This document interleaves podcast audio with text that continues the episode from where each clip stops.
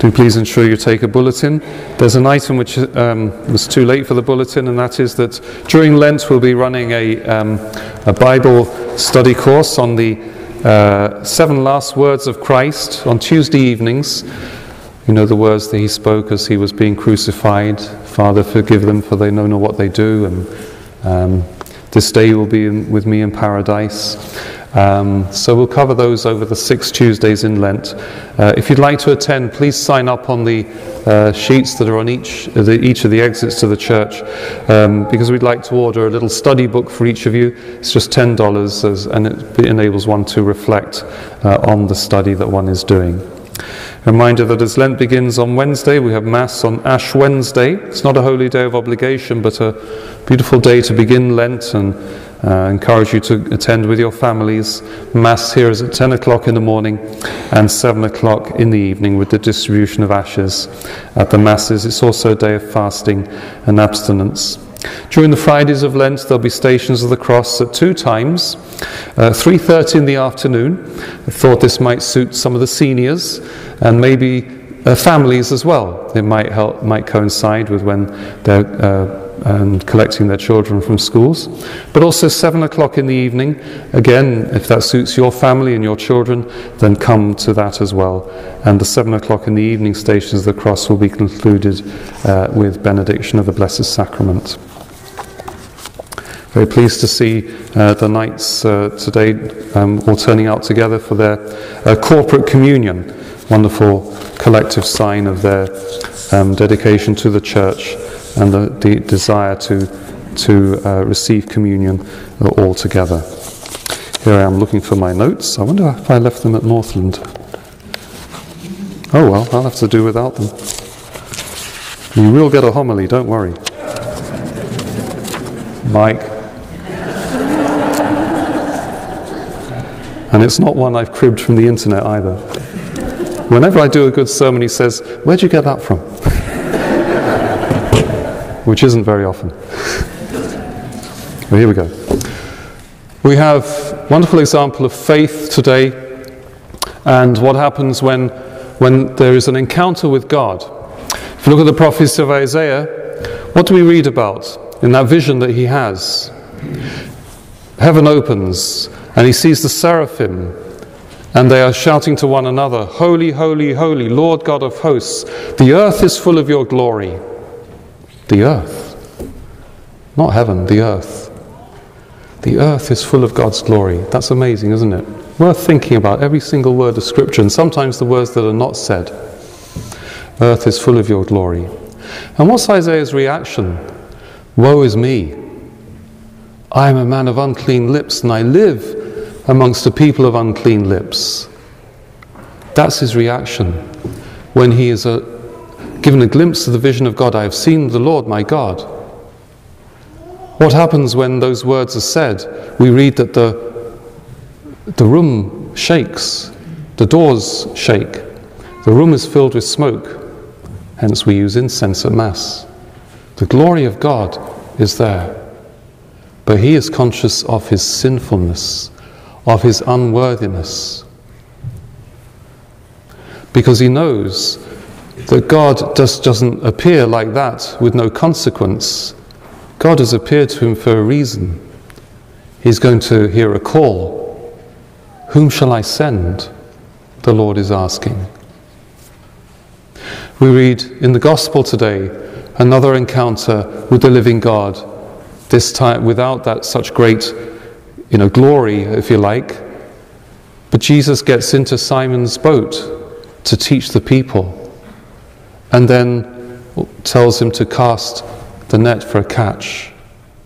And in the face of that huge catch of fish, that miraculous catch of fish, Peter, filled with faith, is conscious also of his unworthiness. Depart from me, Lord, for I am a sinful man. That's how we should feel when we come into the presence of God, which we do when we're at Mass. Later on, we will say those very words. We will join our words to the words of the seraphim and all the powers in heaven. Holy, holy, holy Lord God of hosts, heaven and earth are full of your glory. I hope the church doesn't shake too much, but there'll be some smoke with incense. And when we come to Mass, we acknowledge our sinfulness. The Mass does not begin at the altar, it begins away from the altar. We only approach the altar, the priest only approaches the altar after that common confession of sins. We have confessed our sinfulness to God and to one another. And we need purification before we can approach the altar. And what was it that purified Isaiah? There were coals brought from the altar.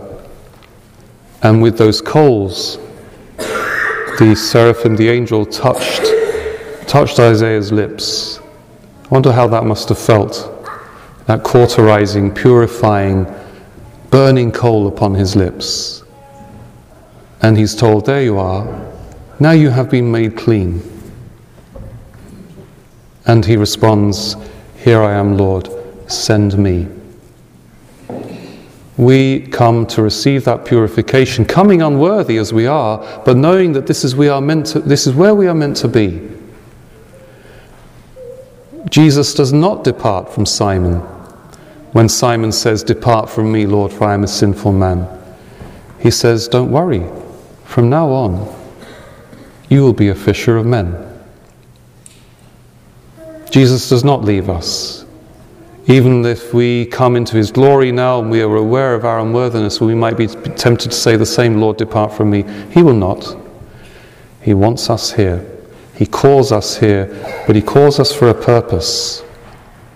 Because he wants us also to respond as Isaiah did Here I am, Lord, send me. He wants us to also to be apostles, as he called the apostles Simon Peter and James and John and the other apostles to be fishers of men. And we come to Mass and we come to the altar, and it's not coals that are purifying us. We have a far greater gift for, for us that purifies us. This book of the Gospels is placed on the altar before it is carried in procession to, to the ambo to be proclaimed. From the altar, we receive a purifying word of God so that our lips may be able to proclaim it. No, the priest says prayers during the Mass, which you don't say, to remind him of his own unworthiness. Before he proclaims the gospel, he prays, Lord, cleanse my heart and my lips, that I may worthily proclaim your gospel. And in the extraordinary form of the Mass, the form which I say here on a Thursday evening, the older form of the Mass, those words are expanded to include reference to those burning coals of Isaiah. Lord, cleanse my heart and my lips as you cleanse the lips of Isaiah with those burning coals, and vouchsafe that I may be thus prepared, fit to proclaim your gospel. And at the end of the gospel, when the priest kisses the book of the gospel, again he says words which you do not say. He says, Through the words of the gospel, may our sins be wiped away. There are other prayers he says quietly in the offertory saying how humbly we come before the Lord, that He may, in spite of our sinfulness and with our sins forgiven, accept the, uh, the gifts that we offer on the altar. So we receive this purification from the Word of God. And of course, there's a further, even greater gift that we receive from the altar, which is the very body and blood of Christ itself in Holy Communion. And that body and blood of Christ passes through our lips and should be there to cleanse us and purify us. It should burn within us, you know. When we receive Holy Communion today, we might pray for the grace that those, those burning coals cleansed and purified Isaiah's lips so that he would proclaim the, the word of God to those to whom he was sent and that he might be able to respond, Here I am, Lord, send me. We might pray that as we have the body and blood of Christ within us in Holy Communion, that He may burn within us, ardently with a purifying love, and inflame us with that desire to go and proclaim the gospel, so that we might hear Him calling from within us, Whom shall I send?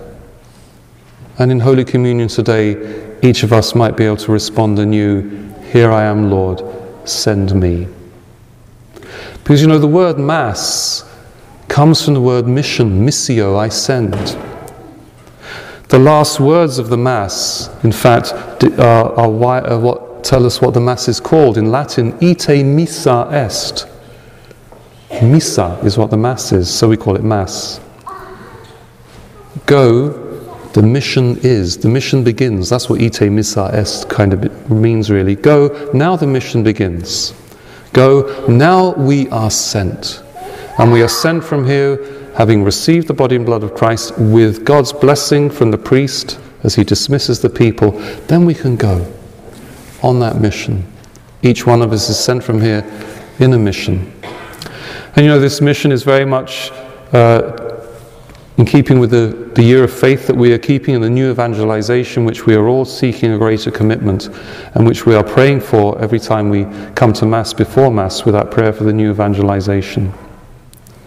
We are, we are being pray, we, we pray that we may be commissioned once more. And those words that our Lord addressed to Simon Peter, launch out into the deep, duc in altum, were the words with which Blessed Pope John Paul II inaugurated the third millennium, calling the whole church once again to a new evangelization, to go out into the deep, throw out our nets for a catch, do the impossible, obey.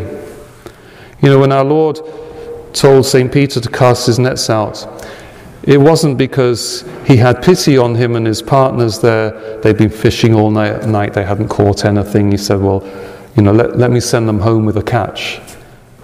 And St. Peter knew that wasn't the reason why Jesus commanded him to send to, to put the nets out. He knew it was something greater, and he knew there was going to be a response there and a call to himself be a fisher of men. That's why he, need, he, he pleaded with him, Depart from me. And we're also called in the same way, and in this year of faith, in this new evangelization, we are called once again by our Holy Father Pope Benedict to launch into the deep to do what might seem impossible, to obey the Lord, and there will be a catch. And it's not that difficult. And we have opportunities here in the parish to engage in that new evangelization. We have the Catholics Returning Home program taking place at the moment, which is an opportunity for each of us when we encounter someone who perhaps has not been for a while, we miss, who's not stopped coming to Mass, invite them back to come along and if they would like to share why maybe they've been separated from the church for some time. We invite them to give the church a second chance. It could be with your family or your friends. And this program will run two or three times a year so that the invitations can be repeated. And should someone not respond at the first time, well, then maybe the second time or maybe the third time. Just last week, I was uh, in the store, one of the stores in Marquette there, doing my shopping, and I wasn't looking very priestly because I'd just come from checking out the uh, uh, Eben ice caves there, and so I was in my jeans and boots and all the rest. And as I was getting some produce at one place, I could see out of the top of my eyes someone else looking over at me, kind of look of recognition. And I was thinking, oh dear, I'm so bad at names. Should I know this person? And anyway, that person came over to me and said, Hi, Father John. I said, Oh, hello, forgive me, what's your name? And they told me, I said, and then I knew exactly who they, who they were. Now, this person has not been to Mass since before I came here, so I don't hold the blame for them not coming. Um, but, you know, was, I was struck by the friendship. That person knew me, and once they introduced themselves, I knew exactly who they were. We had a very friendly conversation.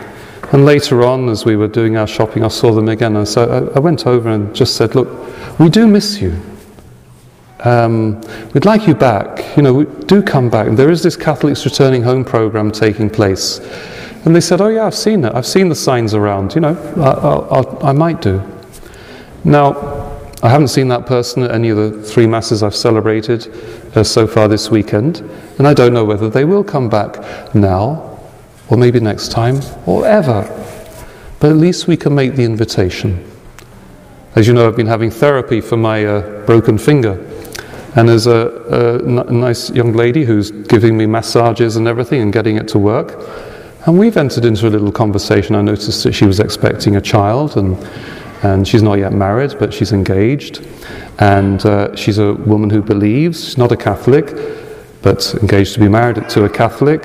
They hadn't seen the priest at the cathedral, and now they are, as a result of that conversation that I entered into with them.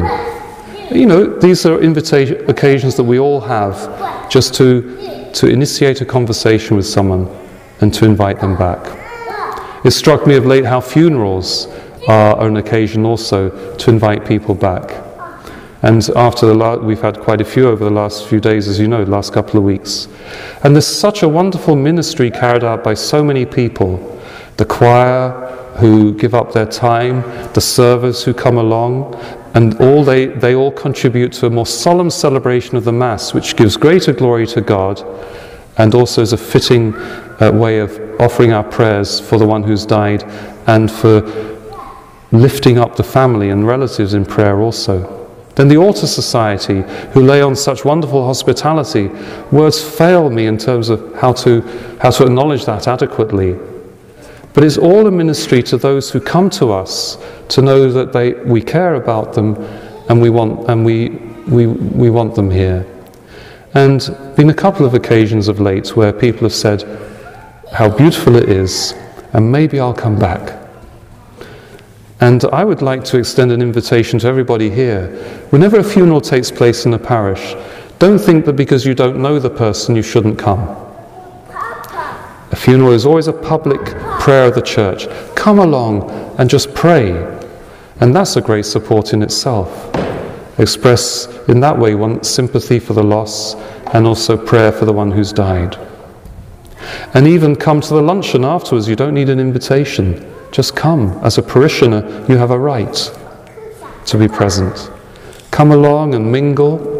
And maybe you might see someone who you know but hasn't been to church for a while, and you could extend an invitation to them. Or you see someone you don't know and you want to extend an invitation to them. These are things that each one of us can do. I'm, I, I, lo- I love it the way seeing how young people are doing evangelization in their own way. There was a young girl here at Mass yesterday. She's a, a parishioner at Ishpeming. Some of the people who went to the March for Life might rem- remember her, Ashley. And uh, I met her at Father Shalonson's funeral on Friday, and she, she came here on Saturday. She's actually very interested in coming to our faith formation program on Sunday evening. But she told me after Mass how she's writing about her experiences of the March for Life for a, a youth group that she's a member of, not a Catholic youth group. And she's been told by the leader to tone it down a little bit, make it less political, by which, of course, the youth leader means, you know, make it less, less pro life because he's pro choice. See? But she's determined to express her opinions uh, in, in that writing. And isn't the youth the time when one can be opinionated and say what one thinks without caring what other people think? Or there are others, including parishioner here, using Facebook to put out a positive message every day and something that might fill people with a little bit of faith and hope and charity. These are ways of engaging in the new evangelization. So, as we receive our Lord today, receive him as those burning coals with which purified the lips of, uh, of Isaiah. Pray that he may burn within you just as the hearts of the apostles burnt on the way to Emmaus when our Lord was explaining these scriptures to them, even though they didn't recognize it was our Lord. Did not our hearts burn within us? May the Lord burn within each one of us today and purify us and cleanse us through his sacramental presence within us. May he call us, Whom shall I send? And may we hear, may we respond, Here I am, Lord, send me.